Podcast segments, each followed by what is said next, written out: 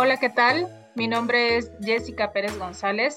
Yo soy médico infectólogo y en esta ocasión vamos a platicar acerca del virus de papiloma humano.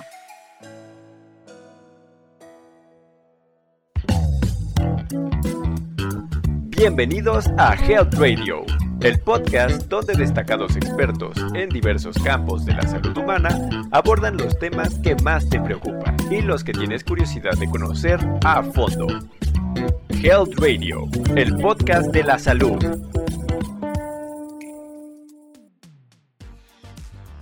Los virus de papiloma humano son un grupo de virus que están relacionados entre sí. Existen muchísimos tipos, más de 200, cerca de 40 de los cuales afectan a los genitales. Esta es una enfermedad que se considera de transmisión sexual y la propagación es justamente a través del contacto sexual con una persona infectada, aunque también se puede propagar a través del contacto íntimo de piel con piel. La importancia de este tema radica en que los virus de papiloma humano, algunos de ellos, pueden eh, poner en riesgo de desarrollar cáncer. Vamos a tener a los virus de papiloma humano divididos en dos categorías. Existen dos categorías de virus de papiloma humano de transmisión sexual, dentro de los cuales vamos a encontrar a los virus de papiloma humano de bajo riesgo. Estos son los causantes de verrugas genitales que se pueden presentar tanto en los genitales, en el ano, la boca o en la garganta, dependiendo del tipo de contacto sexual que se haya tenido. Y los virus de papiloma humano de alto riesgo, que son aquellos que pueden causar diferentes tipos de cáncer. El principal y el más conocido es el cáncer eh, cervicouterino. Tenemos también el cáncer de ano, algunos tipos de cáncer de boca y de garganta, cáncer de vulva, de vagina y de pene. Como comenté, el virus de papiloma humano es una infección de transmisión sexual y es la más común. De hecho, es tan común que casi todos los hombres y todas las mujeres que son sexualmente activos lo contraen en algún momento de su vida. Sin embargo, algo que se debe de destacar es que no todas las personas van a presentar manifestaciones clínicas asociadas a este virus. Otro punto importante es que el virus de papiloma humano puede transmitirse incluso cuando la persona infectada no presenta signos ni síntomas. Y es por eso que es tan fácil y tan común la transmisión de este virus. Toda persona sexualmente activa puede contraer el virus de papiloma humano, incluso si tiene relaciones sexuales con una sola persona. También es importante que enfaticemos que es posible que los síntomas se presenten muchos años después de haber tenido relaciones sexuales con la persona infectada o incluso que nunca se presenten las mismas, lo cual nos dificulta mucho saber cuándo se infectó la persona por primera vez. Existen diferentes factores de riesgo que ya han sido identificados para la infección por este virus e incluyen los siguientes. La cantidad de parejas sexuales, evidentemente a mayor cantidad de parejas sexuales, más probabilidades existen de contraer una infección genital por el virus de papiloma humano y también por otras enfermedades de, transmisión sexual. Y de igual forma existe riesgo por tener relaciones sexuales con una pareja que a su vez ha tenido múltiples parejas sexuales. Otro de los eh, factores de riesgo muy importantes son eh, la presencia de sistemas inmunitarios debilitados. Esto quiere decir que las personas que cuentan con un sistema inmunitario debilitado por alguna enfermedad corren mayor riesgo de eh, que la infección por el virus de papiloma humano se desarrolle y evolucione de forma más rápida y que podamos ver manifestaciones clínicas asociadas a él. Por ejemplo, en el caso de las personas que padecen enfermedades como VIH, SIDA o que reciben algunos medicamentos que deprimen el sistema inmunitario, por ejemplo, las personas que han recibido un trasplante de órganos o las personas que reciben tratamientos por enfermedades inmunológicas como el lupus, la artritis reumatoide y enfermedades similares. Y también es importante mencionar como factor de riesgo la presencia de piel dañada las áreas de piel que han sido recientemente perforadas, abiertas o laceradas son más propensas a adquirir la infección por el virus y que se puedan eh, después desarrollar verrugas. En cuanto a los síntomas, varían mucho. Como comenté, muchas de las personas que son infectadas por este virus nunca van a presentar síntomas. Eh, sin embargo, pues las personas que sí lo presentan pueden tener principalmente dos tipos de manifestaciones. La primera de ellas es las verrugas, que en su mayoría son genitales, aunque pueden aparecer en otra parte del cuerpo. Y cuando la infección es por los tipos cancerígenos, se puede desarrollar cáncer especialmente cuando la infección se ha adquirido eh, mucho tiempo con anterioridad y cuando no se detectan los cambios a tiempo.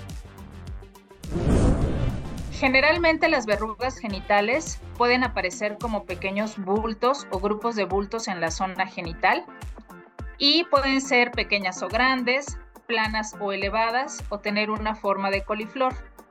En este caso corresponde al médico especialista y, sobre todo al que tiene mucha experiencia en este tipo de afecciones, la identificación por las manifestaciones clínicas y durante la exploración cuando se realiza el diagnóstico de las verrugas únicamente con mirar las características de estas.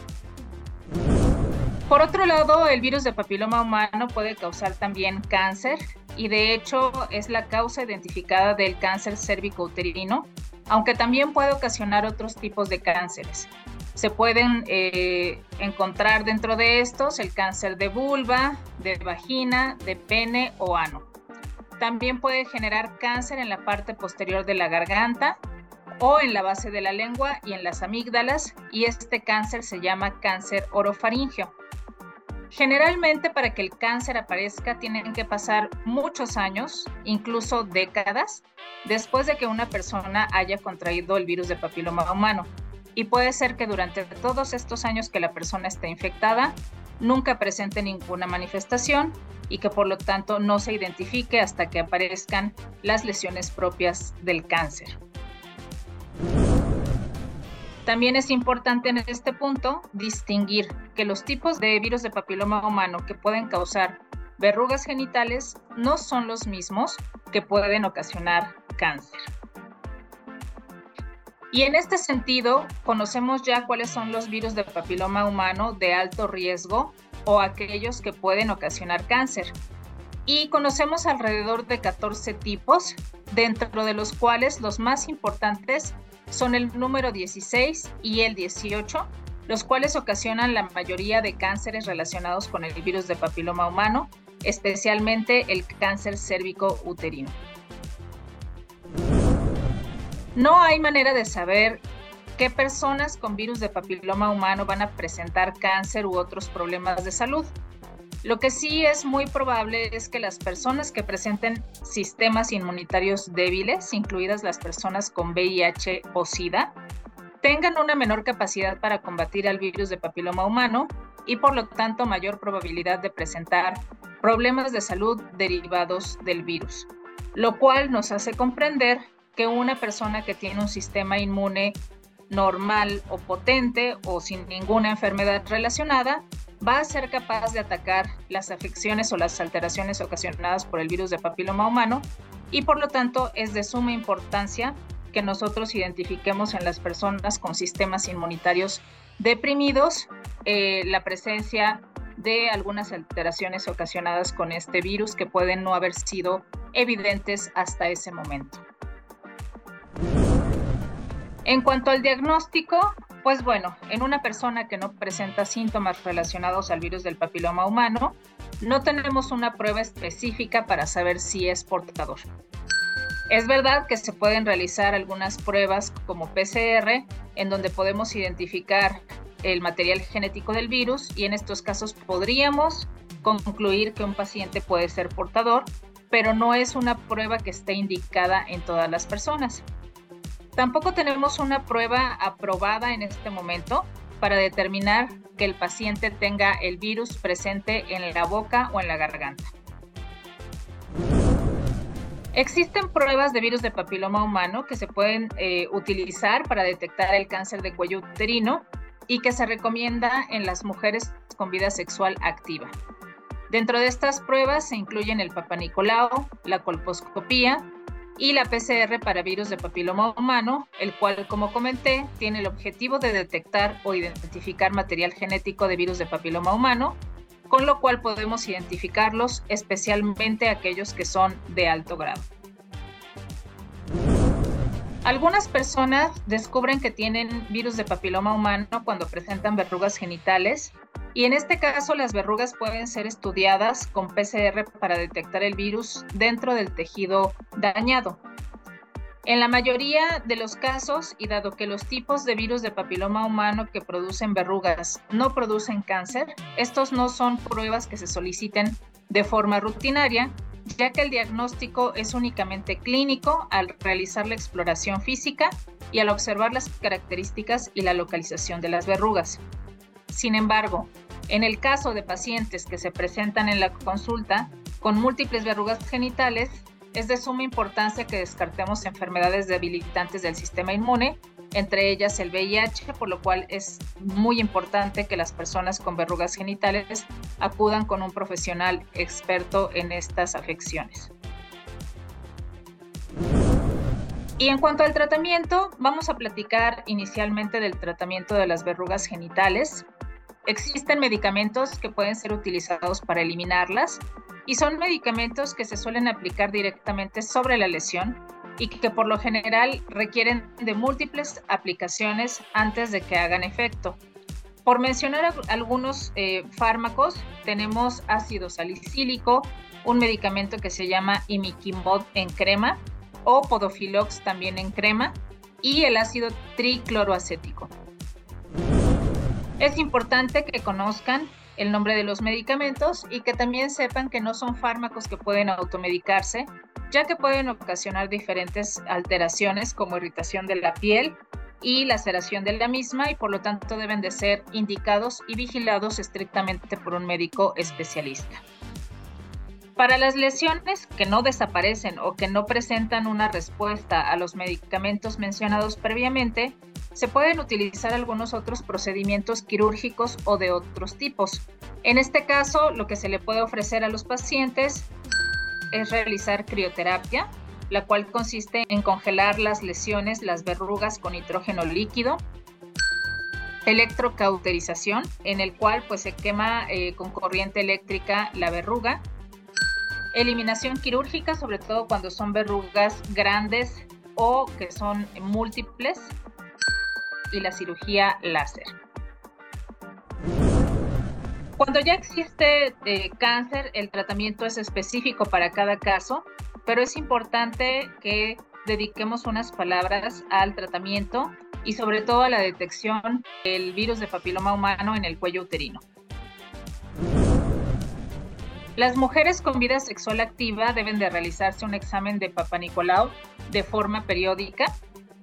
Y lo que es importante es que en este, en este examen el ginecólogo va a realizar un procedimiento de más que se llama colposcopía, en el cual mediante un instrumento que proporciona una visión amplificada del cuello del útero, se puede observar esta zona de forma amplificada y podemos observar algunas alteraciones que se relacionan con cambios asociados a la infección por virus de papiloma humano. En este caso, lo que hará el médico es tomar biopsias de diferentes áreas para poder definir si estamos ante una lesión precancerígena o cancerígena. Es muy importante que cuando nosotros hablamos de la colposcopía, lo que identificamos son los cambios que ya se han relacionado a eh, la infección prolongada por virus de papiloma humano. El hecho de que reporten una colposcopía normal desafortunadamente no quiere decir que esa persona no esté infectada. Si nosotros quisiéramos identificar como tal al virus de papiloma humano, lo que tendríamos que hacer es una detección por PCR en el cuello uterino, con lo cual tendríamos altas probabilidades de detectar o descartar la presencia de virus de papiloma humano en esta zona. En el caso de que se identifiquen lesiones precancerosas, es necesario extirparlas, En este caso, las opciones que pueden utilizarse son congelación o criocirugía, láser, una extracción quirúrgica o una conización con bisturí frío. Estos son procedimientos que realiza el médico ginecólogo. Vamos a platicar ahora de cómo se puede prevenir el virus de papiloma humano. Y en este sentido contamos con una vacuna que ofrece protección eficaz contra las nuevas infecciones.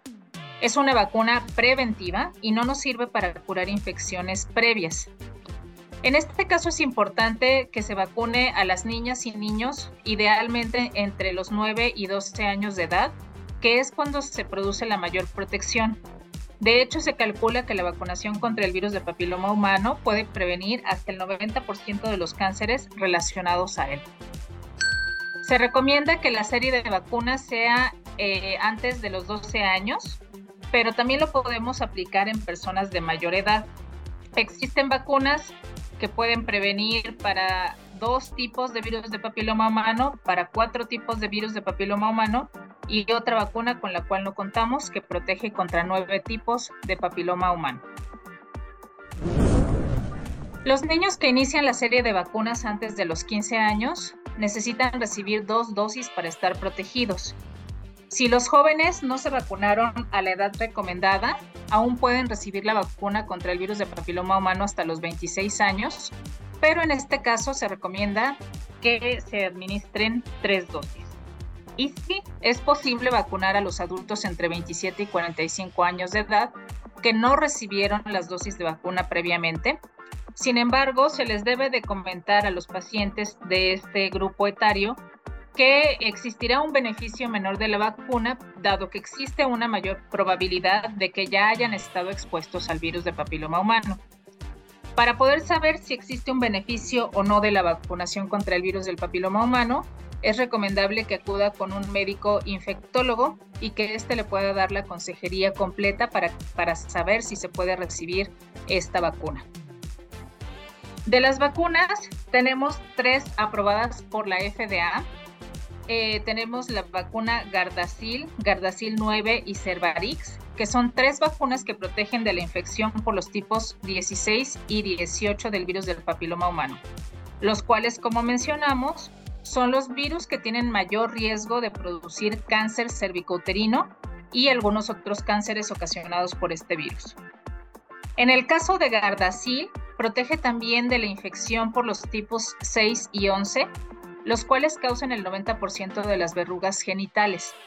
Y Gardasil 9, que desafortunadamente todavía no la tenemos en nuestro país, protege de la infección por los mismos cuatro tipos de BPH que mencionamos, dos que causan verrugas genitales y dos que causan eh, cáncer cervicouterino y otros tipos de cánceres. Y además a esta vacuna se le añaden cinco tipos de BPH más que también se consideran de alto grado de malignidad y que también pueden estar relacionados con algunos tipos de cáncer. Y bueno, con esto concluimos el podcast de virus de papiloma humano. Recordándoles mis datos de contacto, yo me encuentro en la Clínica Londres, en la torre de consultorios de Durango número 64, el consultorio 203 y los teléfonos para citas son el 55 5206 3674. Muchas gracias. Esto fue Health Radio. Muchas gracias por acompañarnos. Te esperamos en el próximo capítulo del podcast, con más información especializada, invitados, novedades y sorpresas en temas de prevención y cuidado de salud humana. No olvides darle a like a nuestra página para mantenerte informado de todas las novedades que estamos preparando y compártela con tus amigos para que hagamos una comunidad saludable. Hasta pronto, cuídate mucho.